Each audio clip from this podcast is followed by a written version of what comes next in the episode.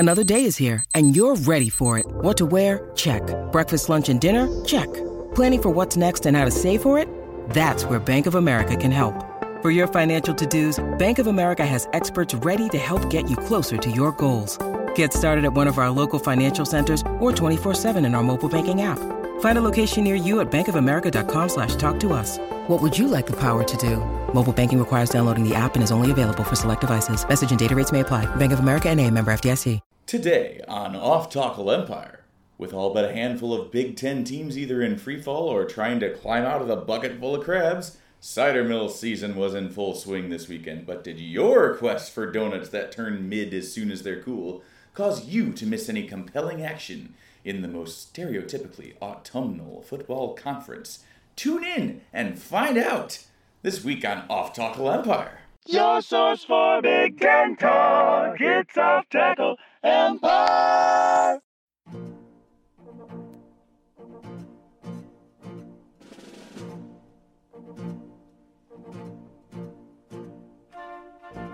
Welcome back to Off-Tackle Empire.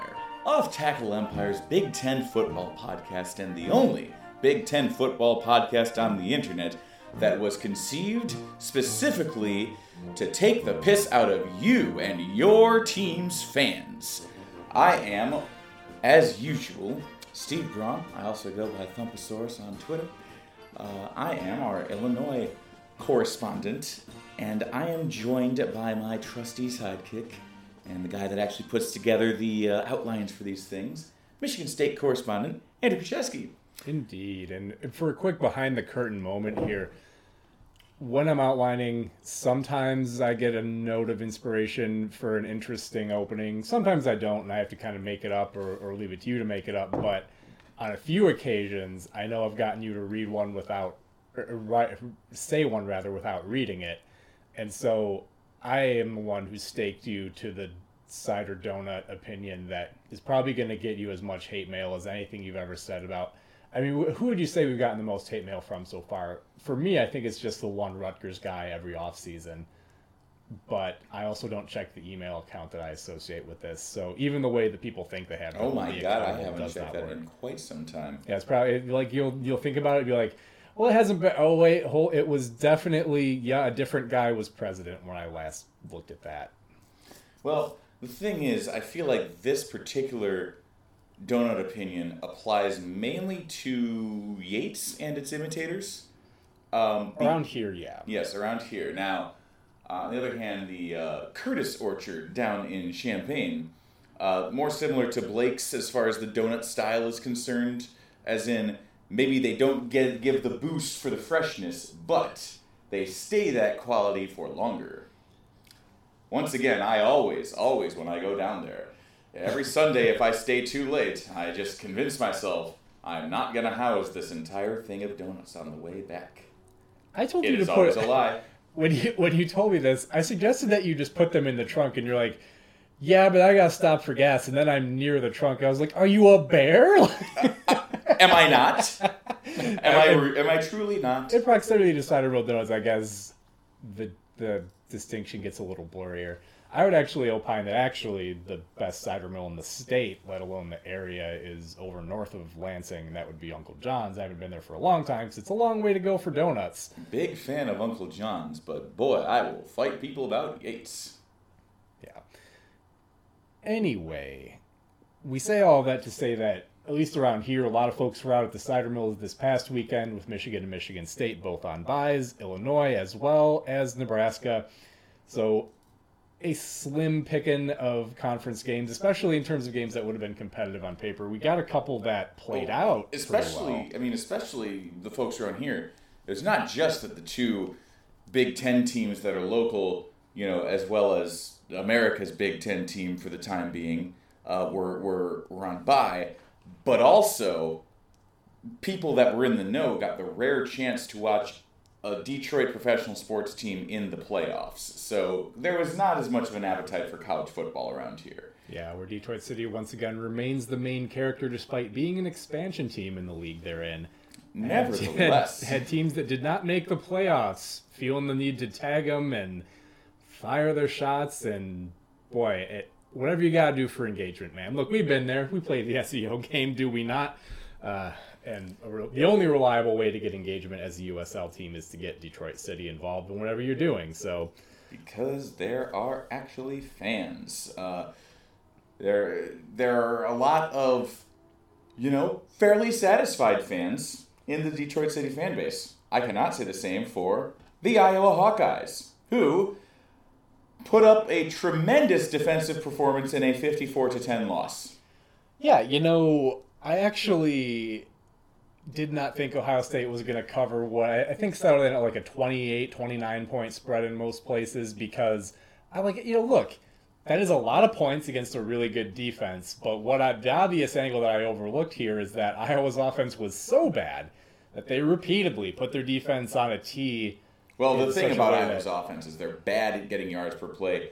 But prior to this game, they really hadn't been horrible about turning the ball over. No, they had, again, the fact that they've been in as many games as they have and have won 3 this year is mostly because if their offense isn't doing anything, it's at least putting the defense in good spots by not turning the ball over, giving Tory Taylor ideal position from which to punt and pin the opponents deep, and the defense goes to work from there, and they do the scoring. That's how it's supposed to work.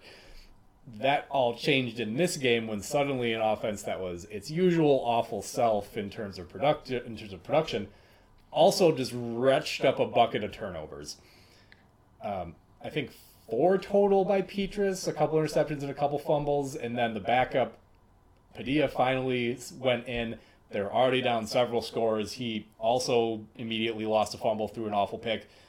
And by the way, then set up Ferentz to say, and again, we saw this on Twitter, somebody predicted this exact thing. This exactly would happen. This was a chessboard, like a chess master move by Ferentz. I was going to get their shit kicked in. Preemptively deflect criticism of, his handling his quarterback by simply throwing Padilla in a hopeless situation and being like, well, what do you want me to do? He turned the ball over. It's not like, look, our offense is just as good with either quarterback in there. So I'm going to go with the guy with more game reps. And in this case, not even untrue to say that it looked equally unimpressive. And the thing is, early on, the touchdown that Iowa got, you guessed it, defensive touchdown. They have more defense and special teams touchdowns than offensive touchdowns.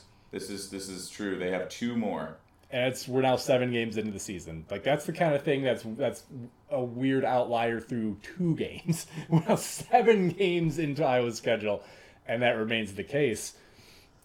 Again, earlier this season, you saw buyouts circulating for various coaches where it's like, wow, is that guy really on that? Saw the number for Ferentz, which is currently around $42 million. It never drops. It's fully guaranteed the entire time. So it only drops right back over the Ferentz buyout jokes coming back. We skipped over the jokes. Yeah, we skipped over the jokes to fans talking about it for real. Like I said, it only drops insofar as with each game coached, they will owe him less money by paying him for that week. So there were former Iowa players tweeting during the game about how bad this offense is. I think. Josie Jewell was on there, Jaleel Johnson, several of these J guys. There's several recent former Iowa guys, talking about how good this defense is if they only had enough. I mean, everybody knows what the deal is at this point. Yeah. And everybody also knows that there's just really no pressure to change it. Holding the top offense in the land to 5.8 yards per play and 3 for 13 on third down should be worth something, but again, without the turnovers even. 2.68 yards per play for the Iowa Hawkeyes offense. So all Iowa ends up being for a team like Ohio State is just a really tough training exercise for their offense. All you're doing is helping them. Yeah, it's just a week, we can't really get much defensive training done, but here, we're going to simulate what it's like to go up against a really elite defense. Yeah, and even though it's a home game, it's somewhat like turning the horseshoe into the hyperbolic time chamber or something and just getting a few extra reps in, stretching your time out during the season. It's better than scrimmaging in a bye week, I suppose. I don't know what the solution is here, because the thing is, on the handful of plays that I did watch in this game, because again, horribly uninteresting. horribly uninteresting game.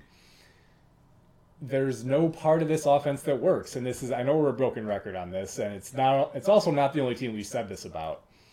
But, man, like, if you think about other teams that struggle, like Indiana, Bazelak can still wing it. Like, a lot of the time, nothing good happens, but he still is a live arm. Northwestern has Evan Hull, who's a multi-dimensional running and receiving threat. Like, and they also went to their backup quarterback with pretty decent success this week. Yeah, and so it's when they're Iowa, trying things. Yeah, when Iowa has shuffle guys out, like... They have yet to reinsert Gavin Williams as a starting running back. I don't know if he's not fully healthy, but he played enough in this game that's like, you know, maybe they make that move. They have the true freshman, Caleb Johnson, who's looked okay on a couple carries that he's gotten. Maybe they give him more reps, but it's like, you know, we were saying this last year when Keegan Johnson flashed as a wide receiver, they barely throw him the ball. What do you do when you're Iowa and you can't run outside zone? What do you do?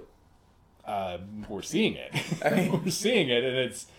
I mean, there was a play. I wish I had bookmarked exactly when it was so that people could take a look at it if they want. But there was a play. It was a third down, I believe, a passing down, and Petras takes the snap under center, I believe. And by the time he gets to the end of his drop, both tackles have been beaten by an identical swim move to the inside by the end. So like.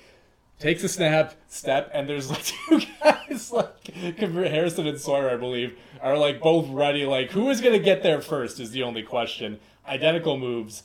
And again, these offensive tackles are not young. Like, I think it was Plum and Richmond who were on the field. These guys have played, I mean, Richmond's case, I think a full season and a half. Plum's a senior. Like, this offensive line is terrible, and it's historically been something where... This is really not... They at least have a baseline of competence there, but they don't even have that this year. It's really not even something where necessarily... I mean, certainly you want to, again, be trying things, but you can't pin this on Spencer Petras.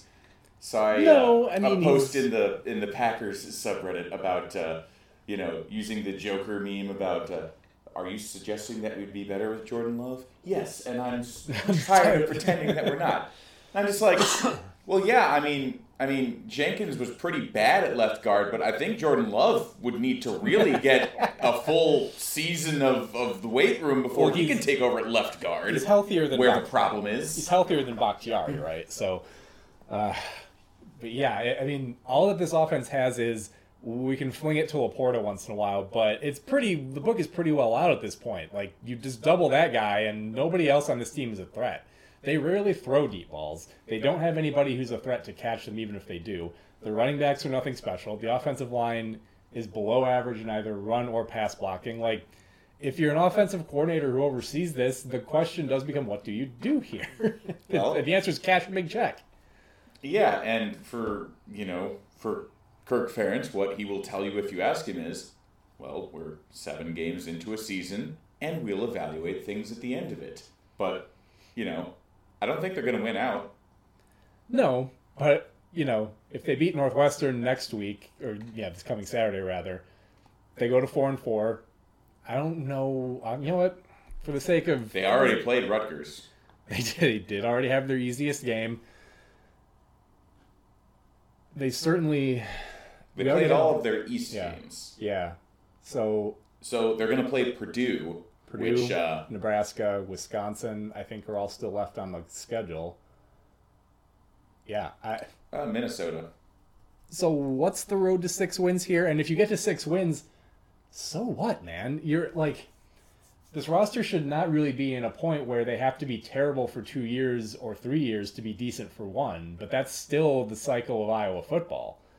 I don't know if the attitude around the sport allows that anymore, even with an athletic department as malleable as the one run by Gary Barta. Like, I truly don't think that as long as Barta is there, Ferentz is in any real danger. But I think the fans at some point have to start tuning out. It's been a while since I specifically watched an Iowa game with an Iowa home game with an eye on the crowd.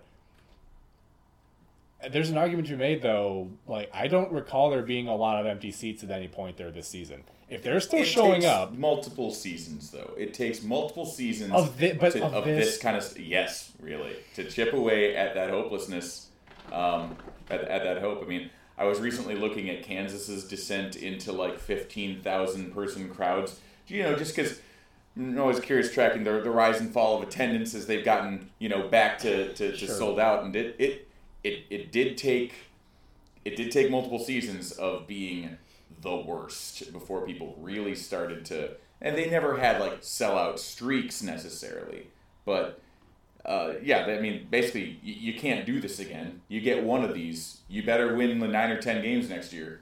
Yeah.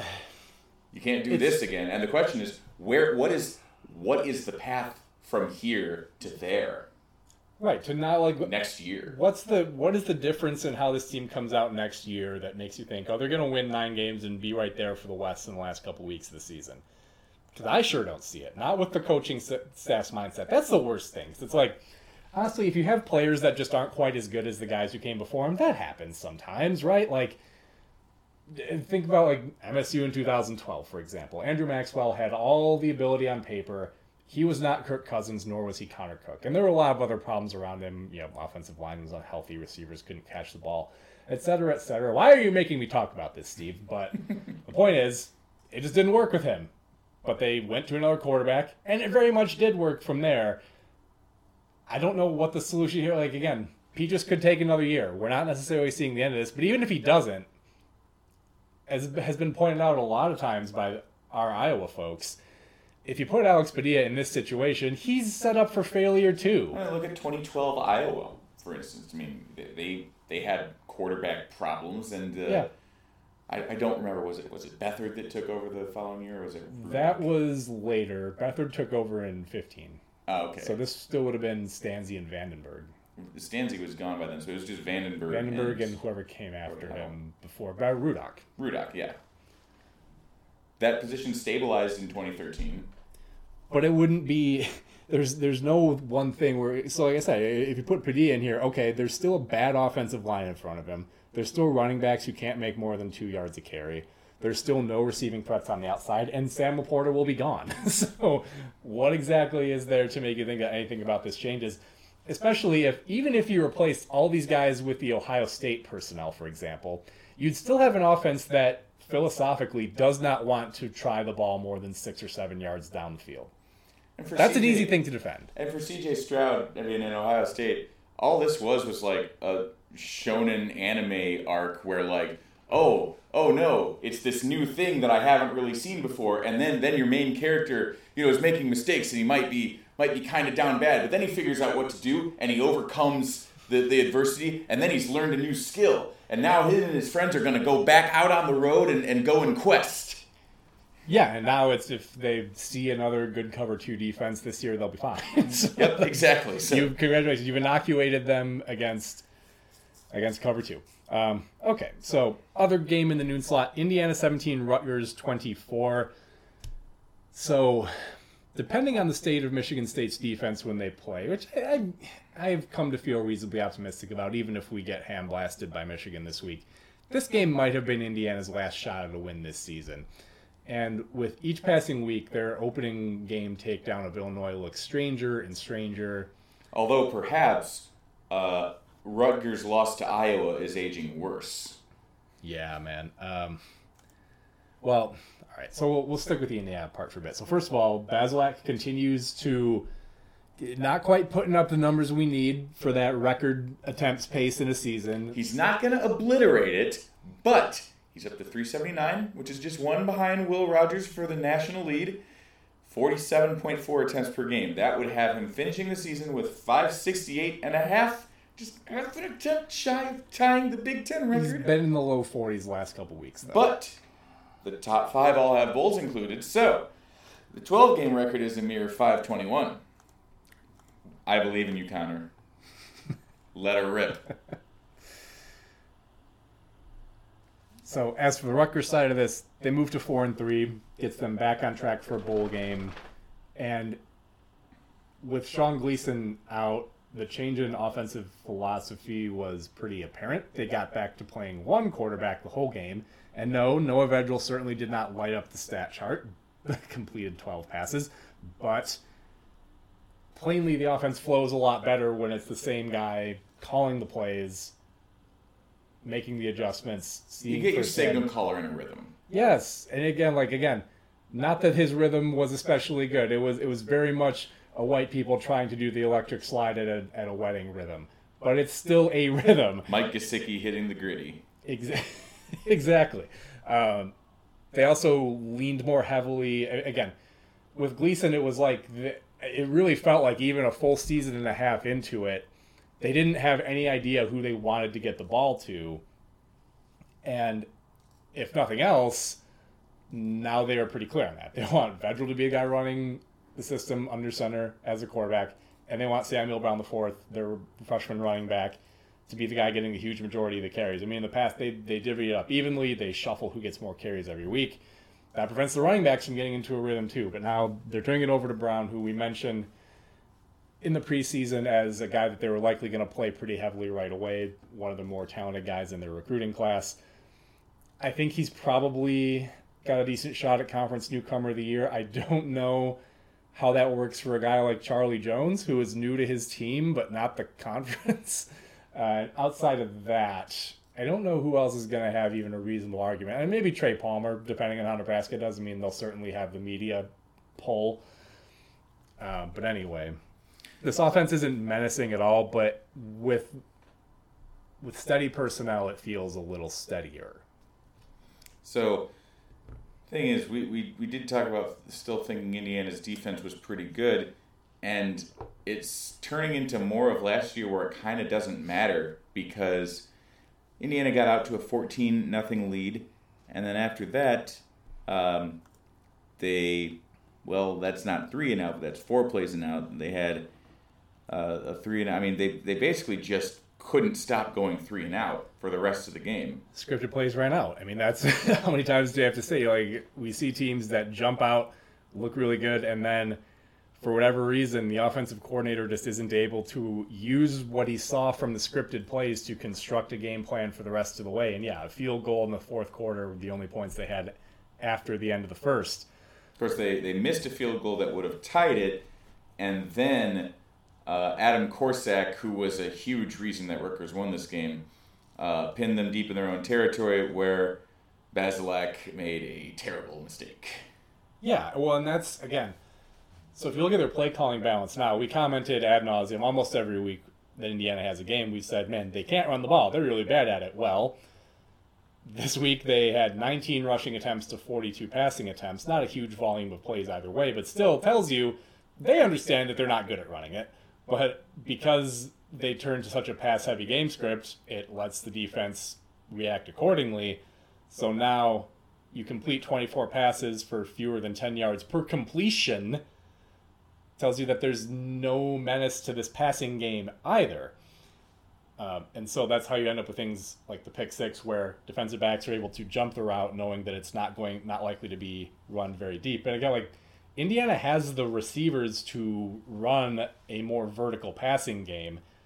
They don't have the offensive line, though. Bazelak's not mobile enough to buy time in or outside of the pocket. And an offensive line that we've commented on often with their deficiencies in the run game, showing up in the pass game as well. It's a problem that Tom Allen has not been able to fix. And given the skid that they're currently on, it feels like it may be the thing that keeps them out of a bowl this year. And it'll be the thing that keeps them out of a bowl. They have 3 wins right now. Right. Well, in the schedule they have the rest of the way, so they're off this week. And then it's Penn State, at Ohio State, at Michigan State, Purdue.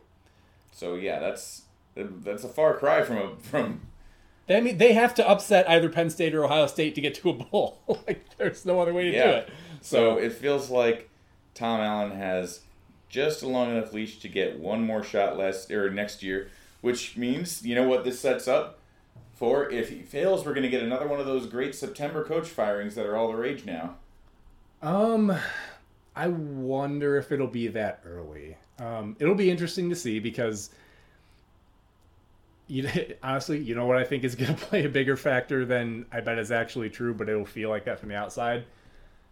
If Mike Woodson has a good season this year, he's going to buy Tom Allen some space. Because they'll be like, I don't give – I mean, again, how Indiana would it be if their fans would be like, I don't give a shit. We won 2 games in football, almost hoop season. That's all that tells me. So I – I know it feels probably not entirely in touch with reality, but yeah, I think if you're fans... I bet some Indiana fans would tell you that that's how the athletic director is likely to approach it.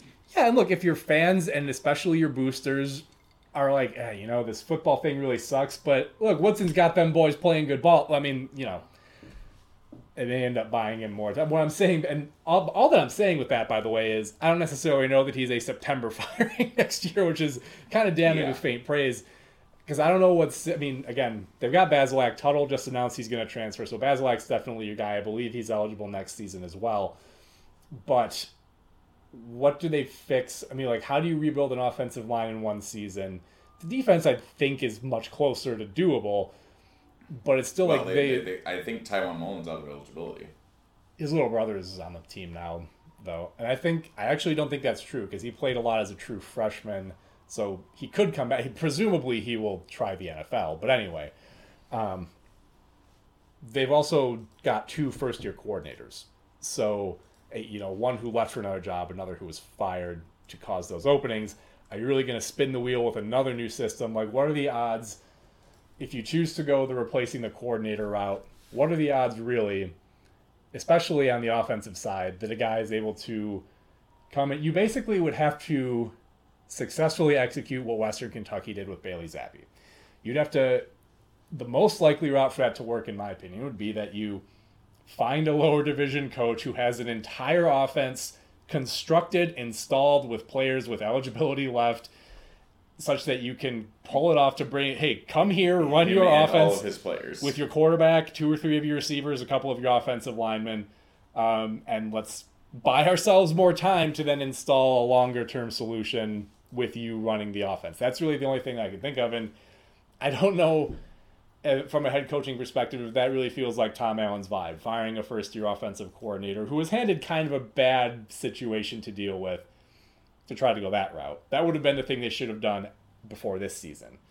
But they passed on that window. It's now a very long and difficult road to get to a bowl game.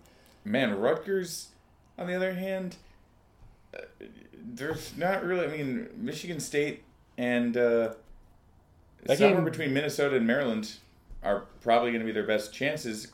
Nebraska was a hell of an opportunity they blew.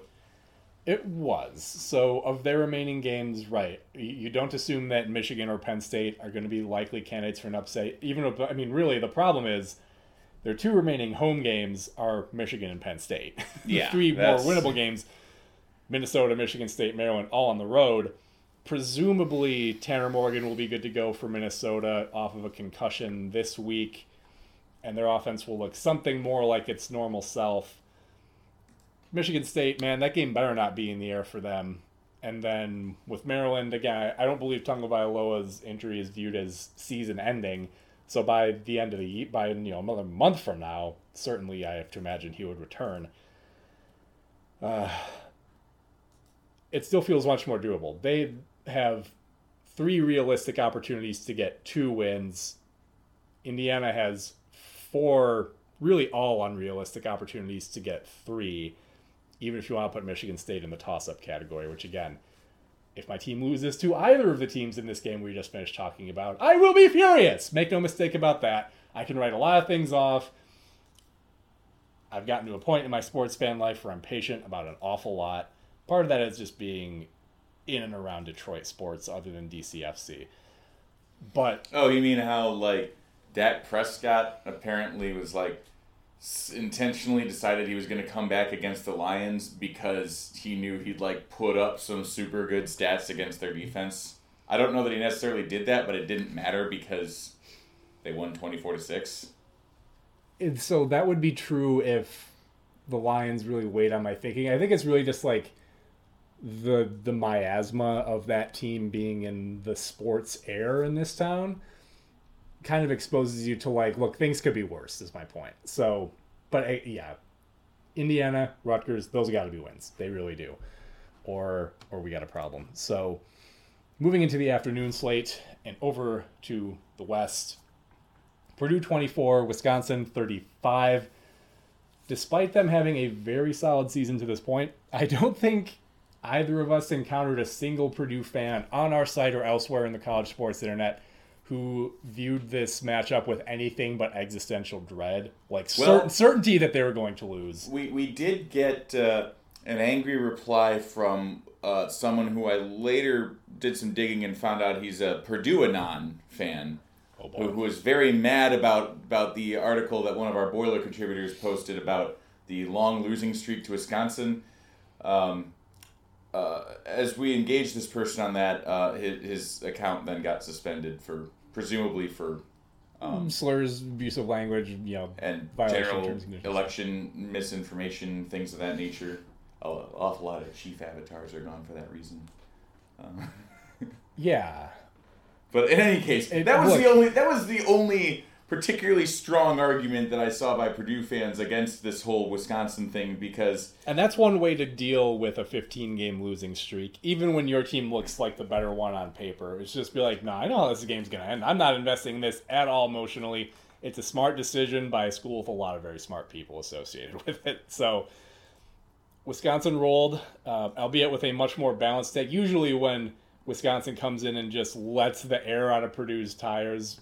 when the Boilermakers are looking up, it's by just running them over on the ground. The train metaphor is overflow from the mind, so I will not bother to choose one. A much more balanced attack in this one, and it makes me wonder, with the streak that Indiana basketball has at the Kohl Center in particular, what is it with programs from Indiana being like constitutionally, like at their atomic level, incapable of beating Wisconsin for generations at a stretch? And I don't mean like generations of players. I mean generations of people have been born, grown up, are adults now, have never seen these teams beat Wisconsin. Well, I mean, Wisconsin's also just been a very consistent winner. Illinois just won their first game in Madison since 2001. They're not Ohio State, man. Like, they're consistently good, but they're not that good. They consistently beat the programs below them in the pecking order. That's the thing. Yes, that is true. So what happened here really is the first quarter is what happened. Wisconsin went down and scored. The thing I've noticed about Wisconsin's offense is they do very well with, again, the scripted drives. They execute very sharp for their first few series. It's a matter of once we get past that stuff, how well can they keep it up? They did that admirably in this game, but... the second touchdown for Wisconsin was on a pick six. Purdue then took over and drove down to the Wisconsin red zone and missed a short field goal. Wisconsin scored to make it 21-0, and from then on, Purdue controlled the time of possession. This was not the important stat to be controlling. No, but it is... And again, I'm trying not to be...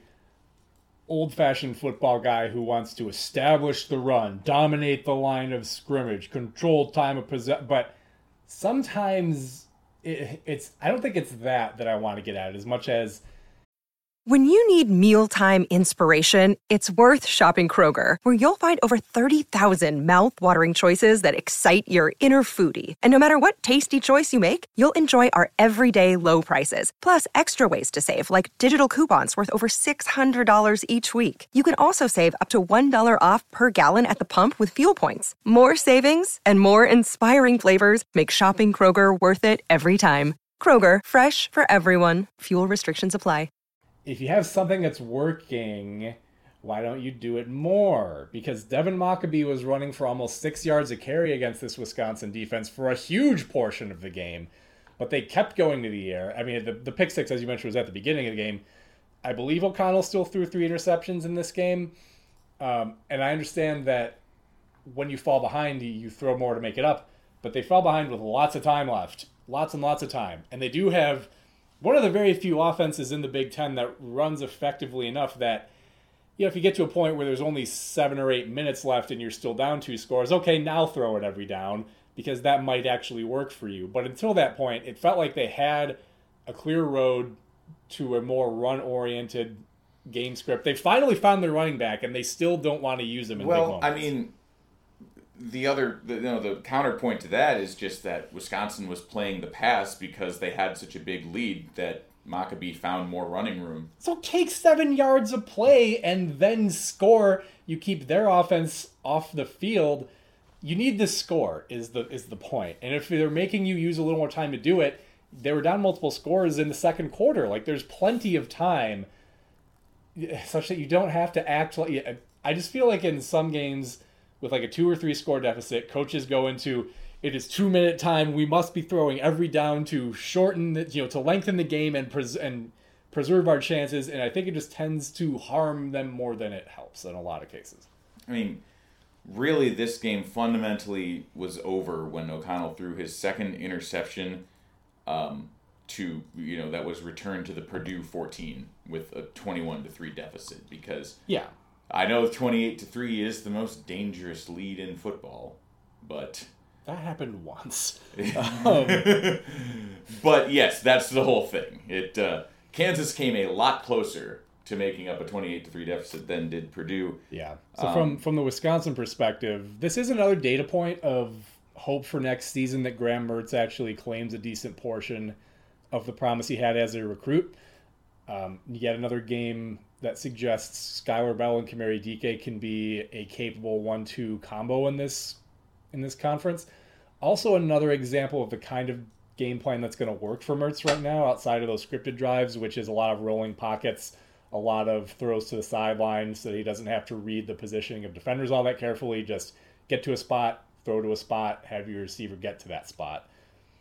And Braylon Allen and Isaac Berendo each had runs of over 40 yards.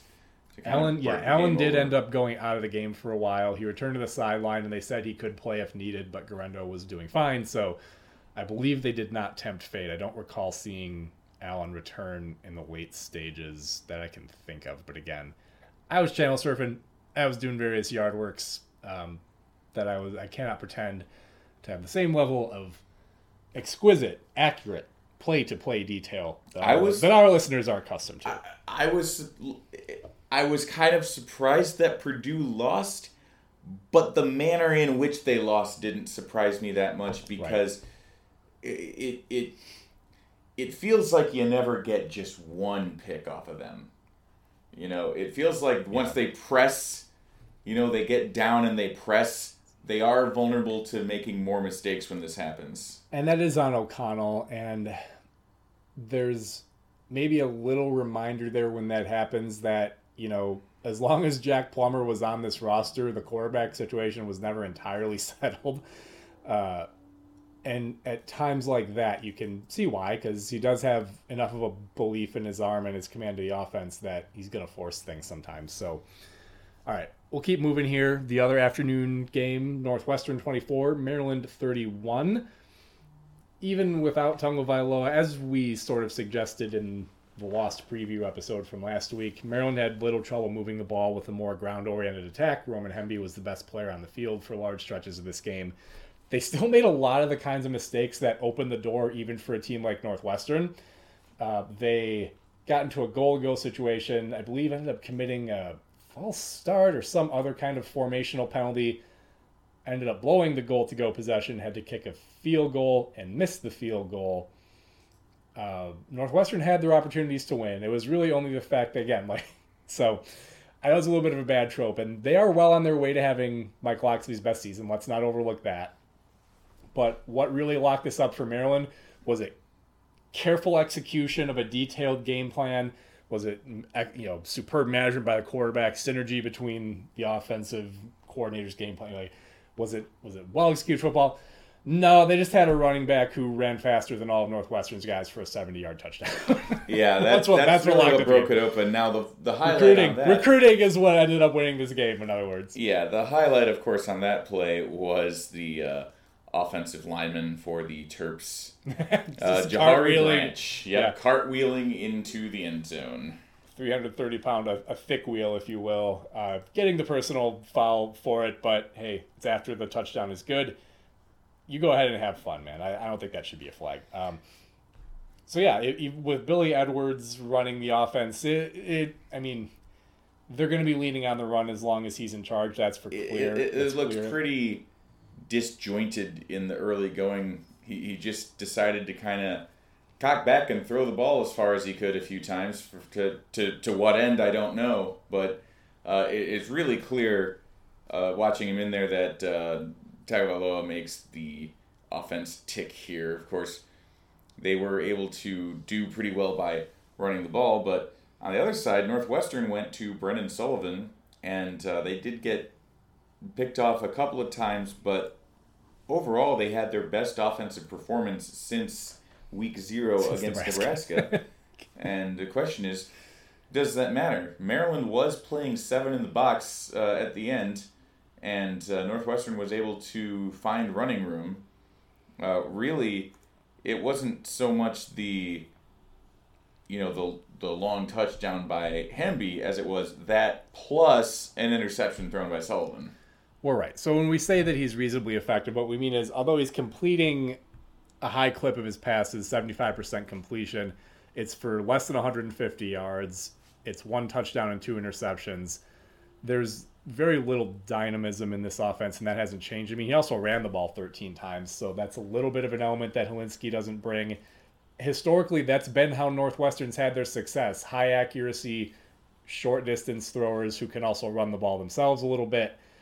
The 1-2 ratio is obviously not ideal, but this is really the profile of your more historically successful Northwestern offenses. That being said, Northwestern does fall to 1-6. So if they are in a bowl-making mood, here's what they would have to sweep. They'd have to win at Iowa. They would have to beat Ohio State at home, and then go on the road to Minnesota and Purdue with wins before beating Illinois at home on Thanksgiving weekend. I kind of doubt it. My question was not, can they go bowling? My question was, is there any hope of avoiding 1-11? If there is, it'll be next week. That's an Iowa offense that only a mother could love. What do you think Mrs. Ferentz thinks about how they're doing offensively? Do you think she pays attention at all? I don't even know if I am sure in. There is no way you could get her to actually tell you what she thinks. That all depends, though. It is that part of the Midwest where folks can be awful passive-aggressive if you get a couple of brandies in them. I wonder if there's somebody out there with a story to tell. Well, we've got an assignment for some intrepid listener located in the heartland. Iowa City folks, we know you're out there. If you can make this happen, you know how to get in touch with us. Last game of the Big Ten slate this weekend, Minnesota 17, Penn State 45. Things just got out of hand. So I have a question about Ethan Kaliakmanis, right? We remember Tathan Martell. Can we call this guy 8? Are they of the same origin? I want to call this guy 8.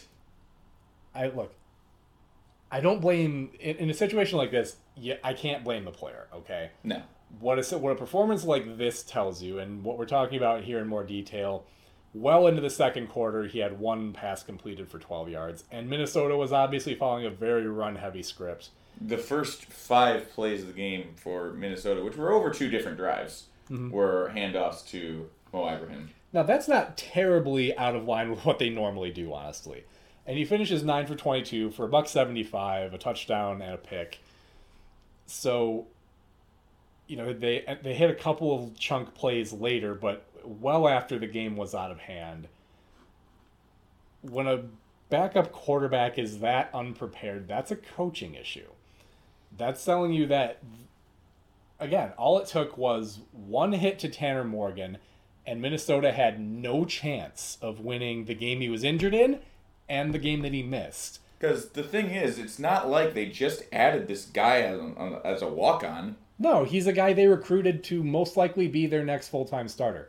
The other upperclassman quarterback, Cole Kramer, is strictly a gadget guy that they use on the goal line like they used to use Seth Green. He's not a realistic quarterback. He's a running back who takes snaps occasionally. So that the quarterback probably of the future, because it's not really... I mean, they got a couple of transfers on the offensive line, but for the most part, they've recruited the skill guys themselves. But that their quarterback of the future is so unprepared for duty when there's 6 games left now before he's going to be the one, the big man on campus, that's not a great sign. Not a great sign, especially for a program that prides itself on development so much. I was noting this. There are a lot of bad backup quarterbacks in the Big Ten. Yeah.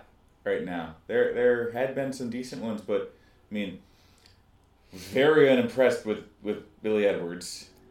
Well, he's also new to the program. They did just pick him up as a transfer. He had redshirted at Wake Forest, but he hadn't played. He's still very young. And you can say that about Kali Agmanis too, which is that he is young. I forget if he's a redshirt freshman or redshirt. I believe he's still a redshirt freshman. So it's not like either of these guys have a ton of game experience, but it's one thing to have your eyes a little bit wide when you step onto a Big Ten field. It's another to be completely unprepared to complete a pass in a collegiate game. And I mean, Maryland, again, to their credit, won both their games so far with Billy Edwards taking over in the fourth quarter and playing an entire game. So aside from that, though, you know, looking around the conference, I mean, most of the backup situations, let's see. Rutgers is such a tangled mess that I don't even know if you count them. Penn State's fine. They've got a true freshman superstar as their backup. Michigan's backup, I guess, is technically Cade McNamara. He's still on the roster as far as I know. Ohio State's is going to be good. Noah Kim looked fine when he's gotten in a couple of blowout losses already for Michigan State. We've seen Padilla mostly put in hopeless situations at Iowa. Likewise, he has not exactly lit the world on fire. Sullivan, I think, could end up being every bit as good as Helinski is for Northwestern. Wisconsin, I don't even know who their guy would be this year. Is it still Wolf? I have no idea. We certainly know what happens with Sikowski. I honestly think Nebraska would be okay if they had to play Logan Smothers, but I think they've also gone to Chuba Purdy instead when the opportunity has arisen. So no, the thing is, Sikowski has not been completely unprepared to run the offense that they're running, though. Right, which is to not throw the ball. Well, you know, and he's been willing to take off when he's got the first down. He's run the option a few times to some success. Or he looks, again, kind of like a baby horse. He's also been willing to take off when he does not have the first down. That's also true. and be very lucky that he gets an appendage down in a timely fashion. But anyway, well, look, it shouldn't really be a surprise that there are a lot of really bad backups. There are a lot of really bad starting quarterbacks in this conference. So that the guys behind them are worse should not. I mean, look, this is the league that's giving you Petras, Simon, Helinski, Morgan, Mertz. It's a disaster from the quarterback position for half of the league. They do not have guys that would start at many other P5 schools. One thing I thought that was very funny that happened was 17-3 Penn State. They started calling their timeouts to get the ball back with under 2 minutes to go. Minnesota inside their own 20 or something like that. Yep. Suddenly, Minnesota started to string together a touchdown drive, and now it's 17-10 at the half. It kind of didn't end up mattering the way that the second half. But it's just like... But it was pretty funny. When sometimes I think people accuse us of just making stuff up without anything to back it up. But look, when we say stuff like, boy, James Franklin's not a very good game manager. He makes a lot of really wrong decisions in critical clock situations. This is what we're talking about. That was under 2 minutes to go. It didn't end up hurting them. But... Yeah, but that was under 2 minutes to go. And as it turns out, that was kind of the best Minnesota's offense had looked to that point. It ended up being the best that they looked. But, like, you know, well, what if suddenly that was a thing where they found a groove and now you've got a shootout on your hands? Whereas before, Minnesota was probably content to just hand it off and go into the locker room and try and figure something out in there. Yeah, because it was a two-score game. That PJ Fleck probably would not have pushed the issue if you hadn't given him the ball. And the fact that it ended up not hurting them, and also the fact that you can still justify it on paper being like, look, you've got them on the ropes. If you get what about the Penn State offense in the first half told you that you would have been able to drive and score with that amount of time left? Yes, Sean Clifford has occasionally pulled big plays out of his pocket. You know, big drives, the Purdue game certainly comes to mind. But does he really strike you as the guy you have to give, the people used to talk about with Aaron Rodgers? Give him any amount of time before half, he's going to score. And if you get the ball again after halftime, he'll put the opponent away. There are quarterbacks like that. I don't think of Sean Clifford that way. No, so, absolutely not. All right. So that brings us to the end of the Big Ten week that was. As far as the Minnesota side of this game, though, they've now gone from 4-0 to 4-3. 3 losses in conference. a couple of backbreaking divisional losses to teams that are now ahead of them in the standings. They're not necessarily out of the race for the division yet.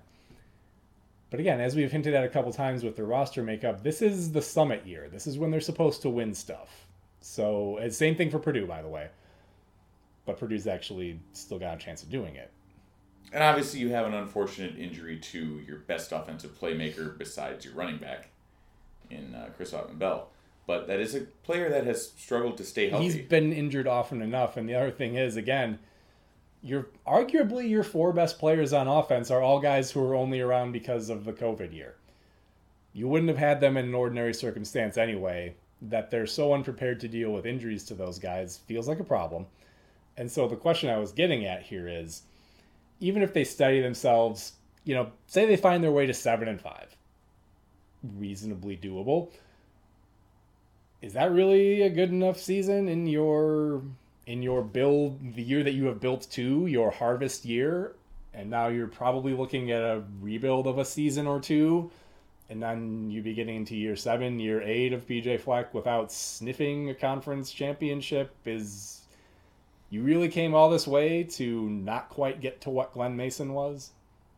Well, if you look at the record, it is pretty similar.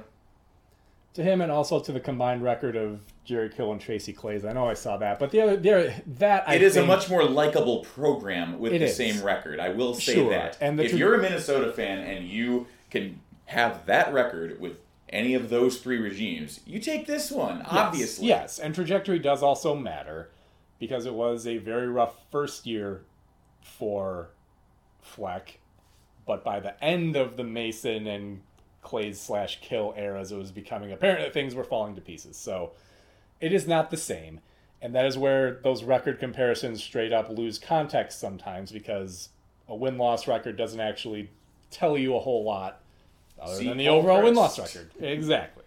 However, yes, they did in fact sniff a division title one time, but they lost to post-Lovie Smith incident Paul Chris, Wisconsin. Right. And that was their chance. It was there for the taking, and they didn't do it. So we've been brief enough that I think we will go around the country here in the review episode instead of putting it at the front of the pre-cap. So what did you see in the week that was that caught your attention? Well, here's what I saw is Kansas and Syracuse, the other erstwhile Cinderellas, without... the alpha Cinderella to inspire them, because Illinois was on by, kind of fell apart. Kansas, trying to complete an improbable 28-3 comeback on Baylor, got all the way within one score, 28-23, but they just couldn't do it without Jalen Daniels. So Illinois is the Cinderalpha. Which of Kansas and Syracuse is the Sigmarella? It had to be Syracuse. I don't know enough about what those terms actually mean because it's only shitty people who use those terms. So I'll take your word for it. You're right. You're online more than I am. I'll take your word for it. Texas-Oklahoma State turned into an absolute shootout with a hilarious penalty imbalance. 14 flags on Texas, 0 on Oklahoma State. None. Not a single one. I hope that in another year or two's time, the Big 12 just admits it. Yeah, we set it up. We rigged it. We told them refs, don't you dare throw a flag on OK State. Bury the Longhorns in yellow laundry. Get one of those tubs of the rags you see at like convention centers and stuff. Just dump them all on the field. Bury them. Longhorns ain't going to win this game. Make sure it happens. We admit it. What are you going to do about it? I want to revisit something from Syracuse-Clemson because DJ Uwe fumbled away, which was responsible for one of the turnovers, was when he did that, got benched after committing 3 turnovers. And I bet you anything, he's still going to be like number 3 in somebody's Heisman rankings because, after all, he does play quarterback for a team that's 8-0, which means he doesn't play running back. Right. Well, and the other thing is, Clemson. I mean, you could argue that Shipley is actually Clemson's best player, but because he doesn't put up the video game numbers, that's DJ Uiagalelei. But he's got the pedigree, you see. But so does Cade Klubnik. I mean, he's not going to get Heisman credit, but The other thing is, you got to remember, like, not every top 10 team does get a Heisman finalist every year. They could just leave Clemson out this time. But ESPN has been trying to make DJ Uiagalelei happen for a long time. Well, they gave up, though. They gave up immediately last year on that. As soon as Clemson lost the game, it was like... Which I want to then mention this. It is sure starting to look like fun Wild West ACC was just some aberration that happened last year when the mods fell asleep. Clemson. Yes, and it was... Mods are asleep. Run air raid. There was also a little bit, so... Post gaudy stat lines. Mods are asleep. Remember, you had Kenny Pickett under the Mark Whipple fence. And Jordan Addison. Right, with Addison. You had Sam Howell at UNC. Wake Forest and Hartman are still kind of doing their thing. You had Virginia still looking like a capable team. Brennan Armstrong was funny is their defense too. Is better this year, but their offense has completely collapsed. Like, just imploded on itself. After hiring Clemson's offensive guru. And again, like, the fact that they hired a guy, again, at Clemson, you work with a lot of talent. And we've talked about this before, so we'll be brief. But you hired a guy who comes from having otherworldly talent and talent advantages everywhere. You're still, like, Virginia's not always going, is not ever going to have the kind of talent that Clemson does as things are currently situated. But the offense he was inheriting did have NFL QB, couple of NFL caliber receivers. Like, he should have been able to make it work for a season, even if after that things fell to pieces. That Tony Elliott's had that much trouble getting Armstrong and Wicks and Johnson and all those guys to even function is baffling. He did finally get a conference win in one of the stupidest football games I've ever seen in my life. Let me go ahead and, sure, yeah. The U... was hammered by Duke, who is now 5-3. Yes, I spelled this like a female sheep in the outline. Duke was merciless in their slaughter of the Hurricanes. A couple of other fun stories that we've been following around the country. If you're listening to this podcast, you're probably already aware of the TCU Hypnotoad embrace. I don't remember the last time I appreciated a branding thing. Like, this is probably the best thing since Gritty, in my opinion. Yeah. Absolutely fantastic. I'm not going to... Look, again, it's a visual medium that we're broadcasting in here, but I encourage you to simply go and look out TCU Hypnotoad. Of course, it will help if you have ever seen Futurama.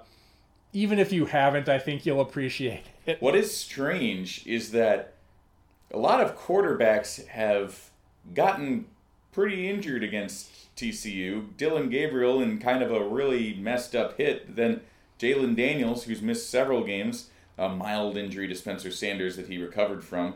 And then Adrian Martinez and Will Howard, the first and second stringers for K-State, went down. What I assume is happening there is when opposing quarterbacks look into the eyes of Hypnotoad, they just hear the command, "Injure your ligaments," in a very authoritative tone, and they feel themselves compelled. That's all I can come up with. The ranked Green Wave is 7-1, and Big Willie style rides again after people kind of left him for dead last year. I'm hugely relieved. I still...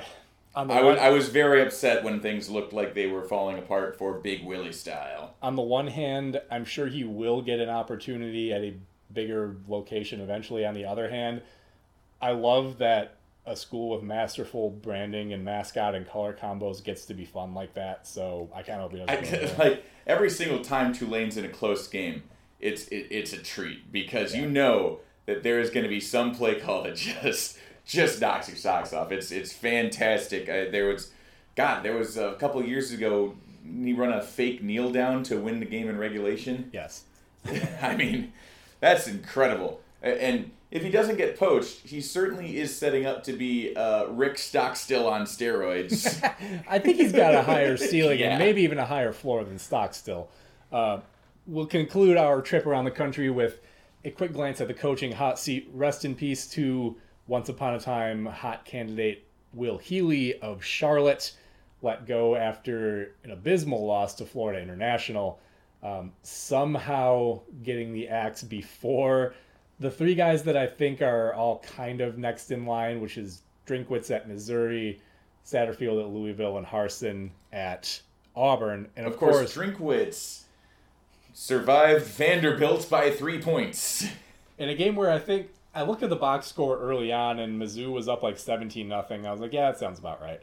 I figured it would be something like 28 or 31-3. I guess you can't get to 28 from 17, but field goals. But anyway, also just sort of an interesting note of those three guys that we mentioned here. Of course, two of them former App State coaches and another Boise State coach, man. It can be hard to go for it. I wonder if that might be like the hardest jump to make, to go from dominant Power 5 or Group of 5 level coach to successful in the Power 5, especially in the SEC. I mean, it is a jump. Well, the SEC, yes. The ACC, on the other hand, you've got those at least one former Northern Illinois coach doing pretty well. Dave Doran. Yeah, but it's also a place where the expectations are generally lower.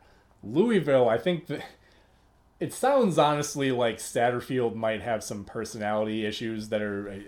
It's a little bit of a stretch, but it sounds there seems to be more to it. Yeah, because the second Petrino era was so unstable. Like, everybody knew it was a matter of time before that just ended awkwardly. Yeah, but there seems to be something more than what's happening on the field. Not that what's happening on the field is good, but they're also one of these programs like a Miami or a Texas A&M whose boosters are pumping a fortune into recruiting, and they're like, results right now, please.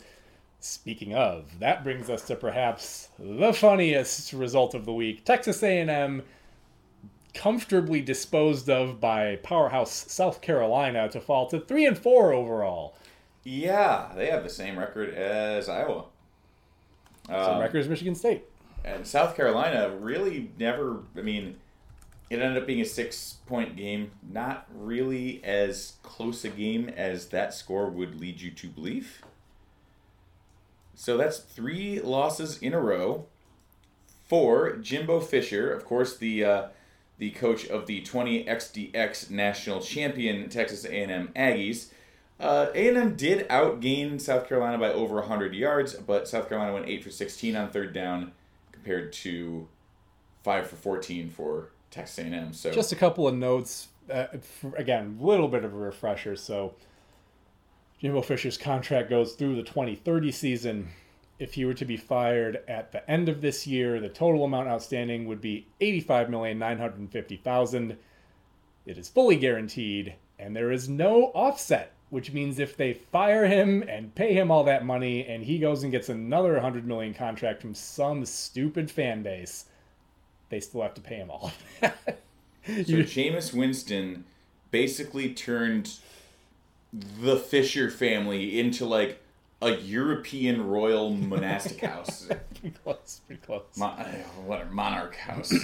So, yeah, I guess the other thing I want to mention is an all-time Mike Leach presser in which he was asked what their focus is during the bye week, and then started off by saying that the players just not using their hands well. They're told about a 2-minute story about getting dinosaur toys from some gas station whose name he doesn't remember. Did a little detour to talk about the fake wood finishes on the old station wagons, and then he wound back up with talking about evolution and appendages. So where this left him was being genuinely concerned, as he's put it, that if the coaches do not reach these players, that these players, by the time they're 2-3 generations in, their kids and their grandkids won't have hands anymore because they're just not using their hands. I saw a summary of this press conference that said, in parentheses, Coach Leach does raptor arms on the podium. So, yes, Mike Leach very concerned that his players' progeny will just not have hands anymore if they don't get a little better at coaching. I don't know, it's Mike Leach.